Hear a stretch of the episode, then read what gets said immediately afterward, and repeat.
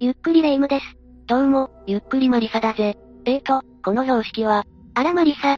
何かを勉強しているの？最近、運転免許を取得しようと思って教習所に、通っているんだが、覚えることが多くて大変なんだぜ。確かに車の免許って、実技試験も筆記試験もあるものね。授業中、寝てはダメよ。お、おう。だけどな、やっぱり教習所の先生から交通事故の、恐ろしさについては本当によく教えてもらうんだ。今までも事故は怖いと思っていたが、実際に起きた事故の話は、本当に背筋が凍る思いになるんだぜ。そうよね。交通事故は被害者も加害者も、どちらも不幸になってしまうわ。車に乗っている以上、誰もが加害者になる可能性が出てくるしね。今回は、これから免許を取るマリサに、どうしても紹介したい事件があるから聞いてくれる？ああ。私には関係ないなんて思わず、ぜひみんなで聞きたいぜ。わかったわ。では今日は戸籍隆則くんひき逃げ事件について紹介するわね。それでは、ゆっくりしていってね。まずは事故の被害者となってしまった、戸籍隆則くんについて紹介していくわ。あと、今回は子供が味わった苦痛が凄まじく、耳にするだけでもショッキングな内容が多いから注意してね。心して聞くぜ。隆則くんは、一人っ子として生まれたわ。隆則という名前は、高校ができて、人のために徳を積む子になるようにとの願いを込めて付けられたの。素敵な名前だな。ご両親の愛情が詰まってるのがわかるな。ご両親も隆則くんを愛情いっぱいに育てていたんだけど、彼が4歳の時に、お父さんを病気で亡くしてしまったの。それからお母さんは女で一つで隆則くんを育て、二人は埼玉県で暮らしていたわ。お母さんも幼子を抱えて、大変だっただろうな。そんなお母さんの背中を見て育ったからか、隆則くんは他人の気持ちを考えられる、優しくて我慢強い子に成長していったの。元気いっぱいで、お母さんと買い物に行った時は、重い荷物を一生懸命持ってくれるような子だったのよ。お母さん思いで、すでに涙が出てくるぜ。隆則くんにはよく口にする言葉があって、それがうん、いいよだったの。いつもそう言って、いろんなことを引き受けてくれていたのよ。優しい子だな。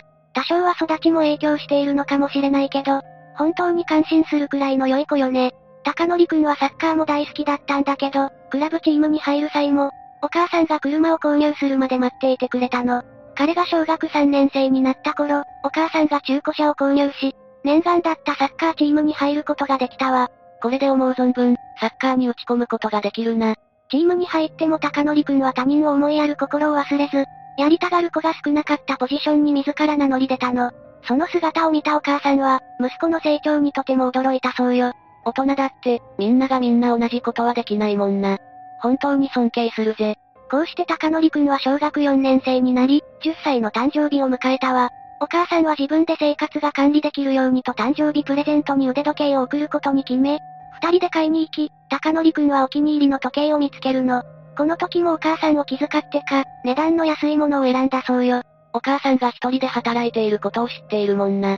腕時計を買ってもらった隆則くんは、気に入って外出するときはいつも身につけていたわ。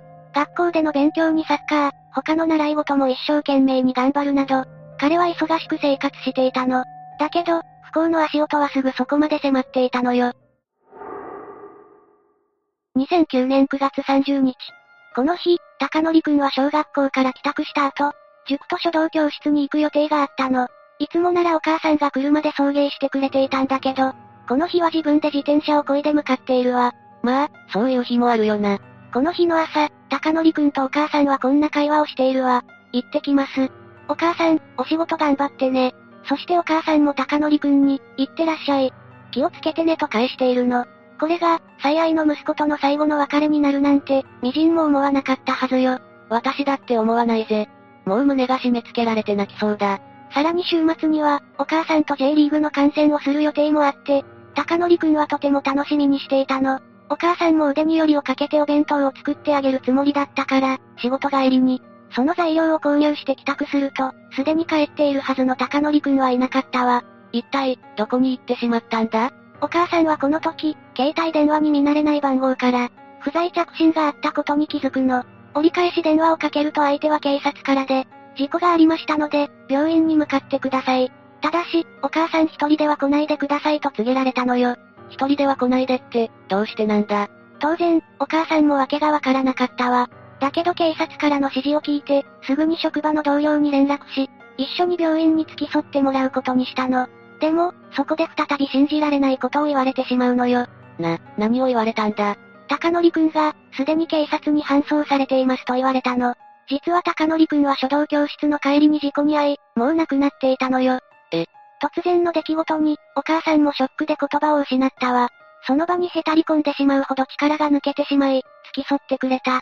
同僚と警察官に支えられて、やっとのことで立ち上がったそうよ。朝に普通に会話をした息子がもうこの世にいないなんて、誰が信じるんだ？辛すぎる現実だけど、大人たちにはまだやらなくてはならないことがあったの。それは高則くんの身元確認よ。でも、ただでさえ最愛の一人息子を亡くしたというのに、事故で変わり果てた姿を見せたら、一生心に傷を負ってしまうと懸念されて、小学校の校長と担任教師が代わりに身元確認を行ったわ。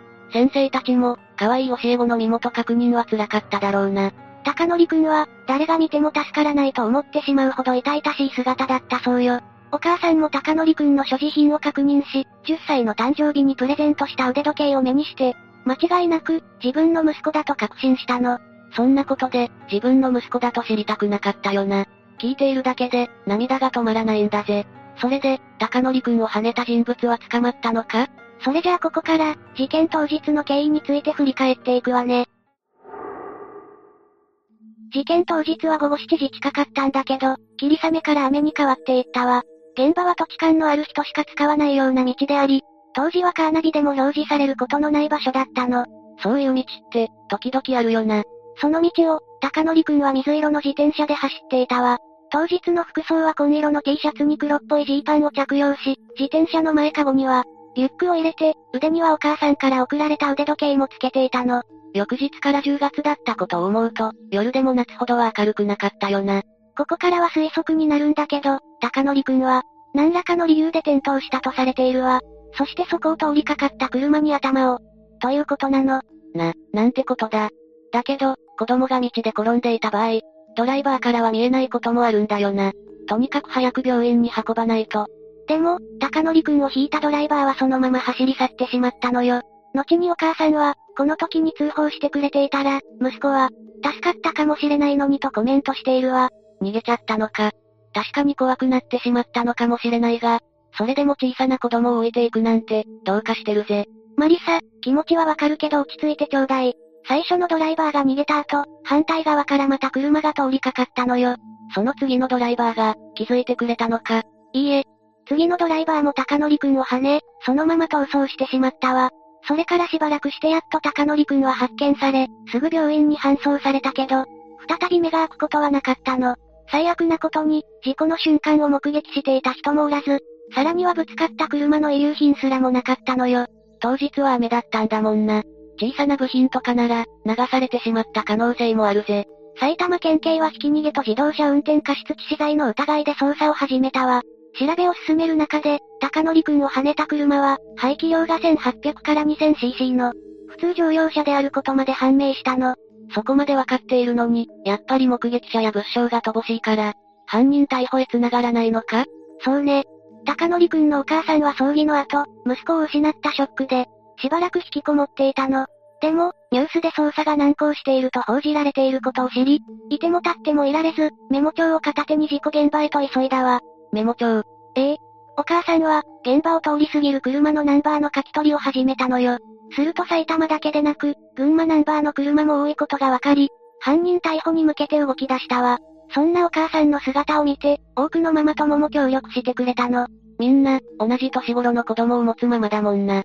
そうね。さらに、事件を知った男性が、匿名で300万円の、懸賞金の支払いを申し出てくれたこともあったの。それでも何の進展もないまま時間だけが過ぎてしまい、7年後の2016年には、ひき逃げについての時効が成立してしまったのよ。時効の壁って、本当に難しい問題だぜ。一方で、当時の法律では自動車運転処罰法違反過失致死については、時効が10年だったから、お母さんはあと3年で成立する前に、何としても解決したい、との思いで活動されていたの。お母さんはおよそ10万台分の車のナンバーを書き取り、2019年からはブログも開設して情報提供を呼びかけたわ。その努力が実り、警察が容疑を危険運転致死罪に切り替えたことで、時効が2029年まで延長されたの。そうなのか、2023年現在で、あと6年。何としても犯人には実施してほしいぜ。それで、ブログにメッセージは来たのか？高則くんの事故を知って胸を痛めた人たちから、ブログにはいくつかの情報提供が来たわ。事故当時の日、近隣で仕事に来なくなった人がいるとか、十数年前に人を引いたが、すぐに車を廃車にしたから、捕まらないなどと話していた人がいたというメッセージもあったのよ。全部、徹底的に調べたいぜ。でもね、マリサ。そんなお母さんの思いを踏みにじるかのように、ブログには誹謗中傷が書き込まれることもあったわ。さらに信じられないことに、捜査に携わっていた県警交通捜査課の元警部補が、高則くんの腕時計を紛失してしまい、その発覚を恐れて、捜査書類をシュレッダーにかけるということも起きてしまったの。誹謗中傷も意味不明だが、警察は何をやってるんだ。言葉も出ないわよね。この元警部補は公文書記記載に問われ、懲役1年6ヶ月執行猶予3年の有罪判決が言い渡されていたわ。だけど、どういう神経をしているのか、有罪判決を不服として控訴もしているんだけどね。自分の罪を認めてくれよ。本来なら、市民の味方でなくてはならない警察の不祥事だもの。真摯に受け止めるべきだと私も思うわ。高則くんのお母さんの話に戻るけど、お母さんは今でも積極的に、ブログなどの SNS を活用し、情報を求め続けているの。その中で、車2台の犯人に向けて手紙を書いたこともあったわ。手紙？ええ。少し長いんだけど、すべて紹介するわね。これは2022年に発表されたものよ。2台の犯人へ。事故が起きた時、高則は生きていましたか？助けを求めていませんでしたか？泣いていませんでしたか？あの日何があったのか、真実を知りたい。事故現場の道は狭い道路で、当時10歳の息子は、後方から来た1台目の、車両にはねられ、自転車は8メートル飛ばされていました。倒れているところを反対から来た2台目の車両に後頭部を引かれ、大量の血痕と、頭蓋骨の一部は、反対の道路まで飛び散っていました。息子は即死でした。救急隊員が、息子の倒れているところに到着して、周辺に多数の傍観者、及び車両の往来があり、路上に倒れていた息子は、頭部の損傷がひどく即死だったため、救急隊員が、周りの目から息子を守ってくれていたことを後から聞きました。一台目の車両が救護して助けてくれていたら、助かっていたかもしれません。息子の存在を分かっていながら、路上に置き去りにして、どちらも逃げてしまいました。なぜ車を止めて救護してくれなかったのですか？私にとってかけがえのない最愛の息子でした。事故から13年経ちましたが、息子の亡くなった姿は、今でも忘れられません。犯人にも、家族、友人、知人がいると思います。身近にいる人が犯人の、異変に気づいてくれませんか？犯人にも大切な家族がそばにいるのなら、真実を話し、家族に付き添ってもらって実施してください。このまま逃げ続ける道を選ぶのであれば、悪質な死亡ひき逃げ事件の、時効撤廃に向けて、逃げ切れない社会、逃げることを考えない社会になるために、法改正、法整備ができるように社会に呼びかけていきます。